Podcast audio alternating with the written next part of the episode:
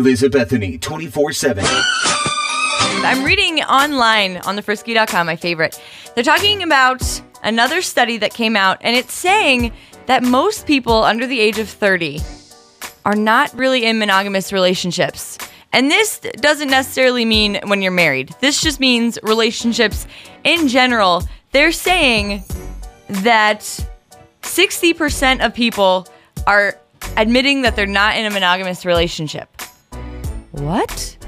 And they're saying 50% of those people are actually, they talk to their partner about how they're not monogamous. They are openly polygamous, if that's the word I'm supposed to use.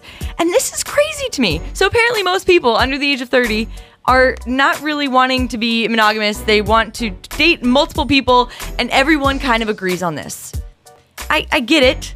I don't know if I agree with it. And I want to hear from you. Give me a call, 764-9595. Did I say that? Yeah. All right. 764-9595. Give me a call. Let me know how you feel about this. Let me know if you think it's absurd and that you're in a monogamous relationship and you're always going to be, or do you agree? Do you think it's good to be not monogamous under the age of 30 unless you're married?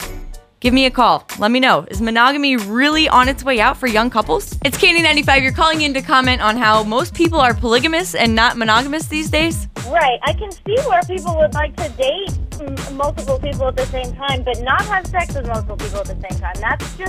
That seems unhealthy to me. It seems a little dirty. Yeah. That is crazy.